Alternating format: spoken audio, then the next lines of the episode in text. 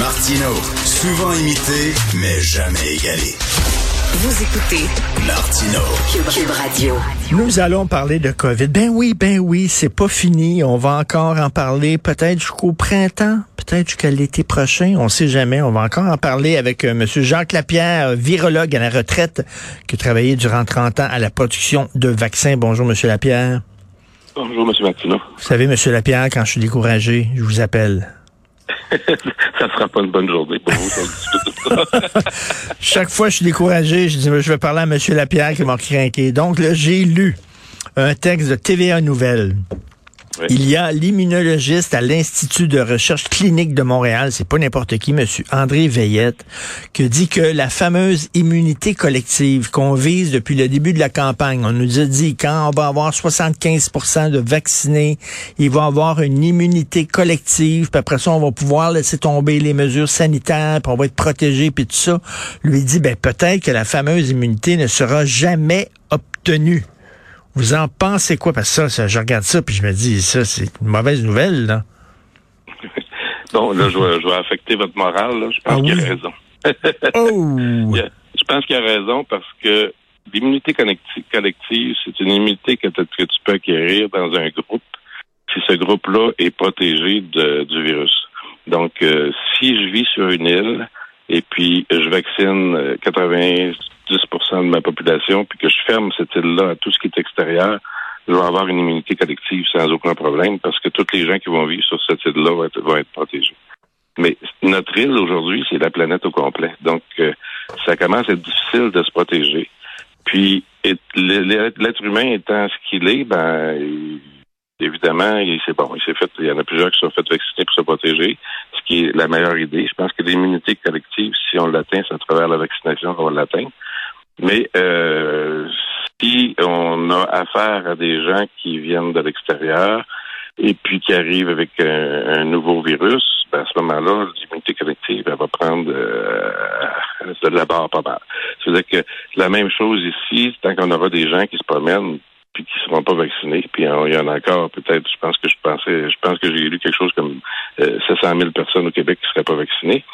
Ben, ces gens-là euh, restent euh, disponibles pour le virus. Donc, euh, Mais- tant, que, tant que des gens comme ça qui qui vont circuler, disponible pour le virus. Mais ce que vous dites, là, ça va alimenter ça, les, les complotistes les gens qui euh, croient là, que euh, on exagère la dangerosité du virus parce que vous savez ce qu'ils disent là, ils disent on, on nous dit là euh, il faut atteindre mettons par exemple 75 là euh, de gens vaccinés puis après ça on va avoir atteint une immunité collective quand on arrive à 75% oh, on recule euh, la barre d'arrivée en disant non non finalement c'est plus loin il faut encore courir pendant 20 km puis on court encore pendant 20 km puis on va reculer encore le fil d'arrivée c'est ça qu'ils disent là c'est Ben, le c'est qu'avec le fameux Delta, la, la contagiosité a augmenté. En fait. Puis dépendant du virus, dépendant de euh, comme, comment il est contagieux, euh, la, la, la cible pour l'immunité collective change. Pour le virus polio, dans le temps, c'était 80% de la population, tu protégeais ta, ta population euh, avec une immunité collective. Avec euh, la rougeole, ça prenait 95% de la population vaccinée pour, pour avoir une protection collective. Donc, euh, ça dépend, ça dépend du virus, ça dépend comment il est contagieux. Puis ça dépend comment on est exposé, euh, est exposé à ce virus-là. La semaine dernière, euh, je vais manger dans un petit restaurant à Québec pour euh, déjeuner. Mhm. Euh, j'ai deux personnes qui me coupent le chemin euh, à l'entrée du restaurant. Les deux gars ont pas de ont pas de passeport vaccinal et ils sont pas vaccinés. Fait qu'ils disent à la fille, nous autres, on veut aller manger parce qu'on a faim. Fait que Qu'est-ce que tu fais dans ce temps-là? La pauvre, la pauvre fille qui est à la réception, ben oui qui comprenait, qui comprenait pas l'anglais, c'est moi qui ai traduit euh, la conversation. Ben, elle dit, je peux pas vous laisser passer. Je peux vous donner de la bouffe pour apporter. Bon, les gars, ils ont dit, nous autres, on veut manger. Mais la réponse était non. C'était- Les gars sont sortis. Mais d'où ils venaient, ces gars-là? Pour vacciner à Québec, qui rentrent dans un restaurant, pas de passeport, euh, je sais pas. C'est, c'est, ces choses-là qui, Hum. qui, qui, qui, qui sont le risque. Ce, ce, ce gars-là était à, était pas à deux mètres de moi, là, il était à six pouces de moi. Là, Ce que- Mais il y, a, il y a un grand, il y a eu un grand reportage qu'on peut retrouver sur le site internet du Journal de Montréal, Journal de Québec. Là, ils sont allés dans plein, plein, plein d'endroits, euh, des restaurants, des bars, un peu partout au Québec, pour voir si les fameuses euh, consignes sanitaires étaient euh, étaient appliquées, puis le, le passeport vaccinal, puis il y a plein, plein, plein d'endroits où on les applique pas. On est, totalement débordé. Là, il y, a, des endroits où on demande même pas le passeport vaccinal. Moi, j'ai regardé la, réaction de la fille à réception, puis évidemment, c'est difficile de dire à, deux personnes le matin qui ont le goût de, manger quelque chose parce qu'ils viennent probablement de l'extérieur. Il y avait de la misère à parler même un anglais co- co- correct. Et puis, tu lui dis, ben non, moi, je vous sers pas à manger. Euh, je vais vous donner un lunch à porter si vous voulez, mais il fait, il fait 3 degrés dehors. Fait que, d'où ils venaient, ces personnes-là? Comment ça se fait qu'ils sont rentrés au Québec sans passeport euh, vaccinal? tu? Euh, Mais, mais, mais, mais, puis en plus, ces gens-là, ben, ils travaillent quelque part. Puis là, ben, ils, moi- moi- ils font peut-être pas du, du- d'un bateau. Pardon? Moi, j'ai pensé qu'ils venaient d'un bateau. Ah oui. C'est c'est du travail sur le bateau, tu débarques au port, tu vas faire un tour en ville. Ben Puis, tu sais, j'ai de la misère à comprendre que ces gens-là euh, aient accès à la ville comme ça. Là. Parce que là, c'est un problème aussi dans l'entreprise privée. Les gens se demandent, euh, ben, est-ce qu'on devrait euh, euh, absolument exiger les deux vaccins pour que les gens puissent travailler au bureau? Mais ils disent, regardez, là, dans le milieu de la santé, s'il y a un endroit qui est névralgique, c'est dans le milieu de la santé. Le gouvernement lui-même n'exige pas euh, les deux vaccins pour les travailleurs de la santé. Alors pourquoi moi, dans mon entreprise, je l'exigerais auprès de mes travailleurs à moi? Donc, il y a des gens qui vont travailler qui sont pas vaccinés. D'un autre côté, y a des gens qui vont travailler, eux sont vaccinés, fait que ça leur tente pas vraiment de côtoyer des gens qui le sont pas. C'est un casse-tête, là. C'est un, très gros casse- casse-tête. Puis le gouvernement, en fait, a fait ce qu'il pouvait dans, cette- position-là parce que sa démarche de faire vacciner tout le monde là, c'est une démarche extrêmement logique. C'est, des gens, il y a 5000, il y a 5000 personnes en, milieu de santé qui sont en contact direct avec les patients qui ne sont pas vaccinés. Donc, il il y a un problème.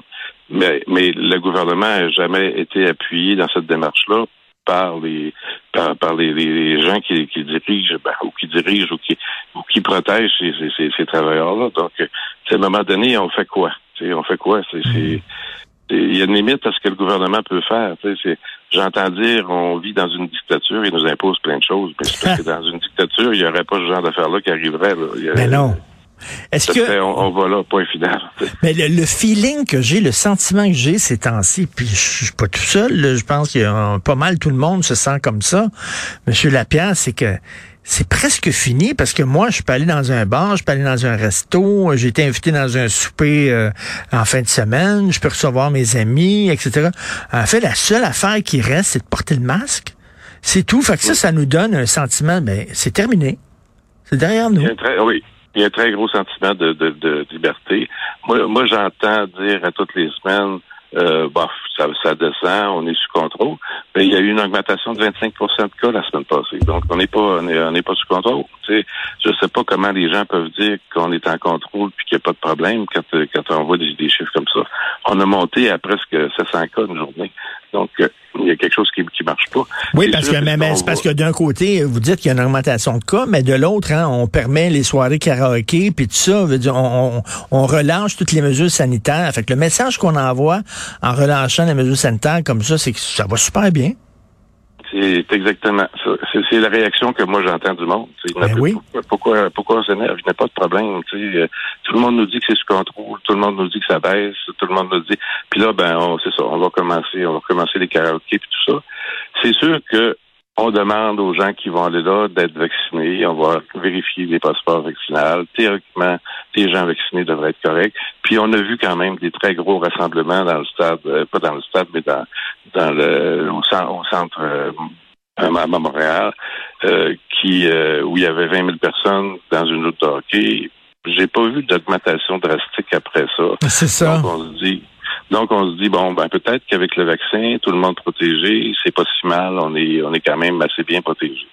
Puis les Euh, gens, eh bien, il y a toujours des incongruités puis des incohérences. Par exemple, bon, je reviens sur les travailleurs de la santé. Il y en a qui côtoient des gens vulnérables et malades qui n'ont pas besoin d'être vaccinés, mais on va demander le passeport vaccinal pour le ski. C'est dehors, Christy, le ski, en plein hiver. Euh, Vraiment, là, quels sont les risques d'attraper la COVID dehors en skiant? Oui, je pense que, tu sais, puis la plupart de ces gens-là portent des casques aujourd'hui, puis des Ben oui. Parce qu'à un moment donné, euh, à un moment donné, non, c'est ça. Il faut faire attention euh, aux directives qu'on donne. faut rester cohérent, faut rester très logique. Euh, c'est sûr que c'est difficile de faire du cas par cas. Je pense que le gouvernement est un peu poigné à décider pour tout le monde, puis faire du cas par cas. Euh, c'est, plus difficile. Mais moi, ce que je vois, c'est que, bon, il y a les rassemblements qu'il y a eu actuellement, il n'y a pas l'air d'avoir de catastrophe. Donc, si je suis vacciné, je suis, je suis théoriquement protégé. C'est sûr que personnellement, moi, je veux pas être entouré de personnes qui sont pas vaccinées parce que je pense qu'il y a encore, il y a encore des risques. Surtout qu'on sait que le vaccin actuellement baisse tranquillement son efficacité. Surtout c'est des personnes plus fragiles, comme comme les personnes âgées. Donc, euh, il faut. Je pense que oui, on va relâcher, faut, mais il faut, faut quand même faire attention. Que les gens portent les masques, que les gens se lavent les mains, je pense que c'est extrêmement important. Puis on voit, on voit quand même que dans plusieurs pays, ça dérape. Donc euh, Oui, oui, oui. euh, L'Allemagne, par exemple, ont complètement perdu le contrôle. Ils disent que c'est une c'est une pandémie massive, mais qui touche les non vaccinés. Et ça, c'est la preuve par A plus B. Ben, regardez, les gens vaccinés sont quand même relativement protégés. Euh, puis ceux qui se ramassent à l'hôpital. Ben oui, c'est c'est évident là. Mais moi, le, le chiffre qui m'intéresse quand je regarde maintenant euh, euh, ce qui se passe au Québec, c'est est-ce qu'il y a des délestages, est-ce qu'il y a des opérations qui sont reportées parce que soudainement il y a plein de gens qui se retrouvent à l'hôpital? Sinon, s'il n'y a pas des opérations qui sont reportées, bon, on est on est en contrôle, selon moi. Ça a toujours été le critère. Ben oui. Moi, ce que je ce que je vois dans les chiffres quotidiens, c'est qu'à un moment donné, on dit bon ben il y a moins de il y a moins de cas à, à l'urgence.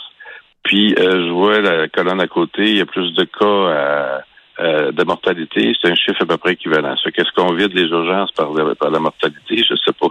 Mais euh, faut, faut, faut, faut- moi je pense qu'il faut faire attention parce qu'actuellement, euh, à 600 cas encore par, par jour, mais majoritairement chez des gens vaccinés. C'est non vaccinés, en fait. C'est, des gens non vaccinés qui sont, qui sont atteints actuellement. Ben, a ça, ça- a encore au Québec, euh, je sais pas moi, euh, 700 000 personnes non vaccinées, eh ben, ça veut dire qu'à 500 par jour, on a encore des cas qui vont rentrer euh, euh, à l'hôpital encore pour un bout. quoi. Hmm, Il faut, faut être prudent. Puis en terminant, la question à 60 000 piastres, Monsieur Lapierre, puis là, je veux vous entendre là-dessus. Les Christie de désinfectants à main, là. À chaque fois qu'on rentre quelque part, il y a des maudits désinfectants à main. Il semble que toutes les recherches là, ont démontré que le virus n'est pas présent à ces objets. Puis tu- on peut-tu arrêter de demander aux gens de se mettre du maudit désinfectant qui sent des fois la charogne? Est-ce qu'on a besoin de ça ou pas? Oui, on a, oui, on a besoin de Oui? ça. on a besoin de ça parce que le virus est présent sur les surfaces. Ah oui. Le virus est, présent sur les surfaces. Quelqu'un qui, vient de, se toucher dans la main puis qui, est contaminé, euh, tout ce qui va toucher, euh, il va avoir du virus pour un certain temps. Donc, euh, c'est sûr que le virus sur les surfaces, il finit par disparaître. là. Mais moi, j'ai vu à un moment donné bon, une désinfection de, de, de, CPE, par exemple, au moins une fois par semaine, complètement puis euh, d'autres CPE où il n'y avait pas de désinfection, puis les, les, les CPE bien désinfectés, il n'y avait pas de cas. Là. Fait que, OK, donc vous recommandez qu'on continue encore là, de, de, de se mettre ça ses mains? ben, oui, parce que moi je vois que je vois que pour beaucoup de surfaces, euh, ça peut durer jusqu'à 48 heures, 72 heures, donc euh, dépendant, dépendant de, la- de la surface. Donc euh, moi je pense que oui, c'était une façon parce que moi je vois plein de monde qui, euh, qui vont sortir de chez Costco ou de n'importe où, puis qu'à un moment donné, ils vont enlever deux masques, puis ils vont, ils vont, ils vont se toucher le nez ou des choses comme ça. Ben, Bon, ben, c'est un- un-. Un métier d'avenir, ça va être le sommelier de désinfectant. Moi, j'aimerais ça, là.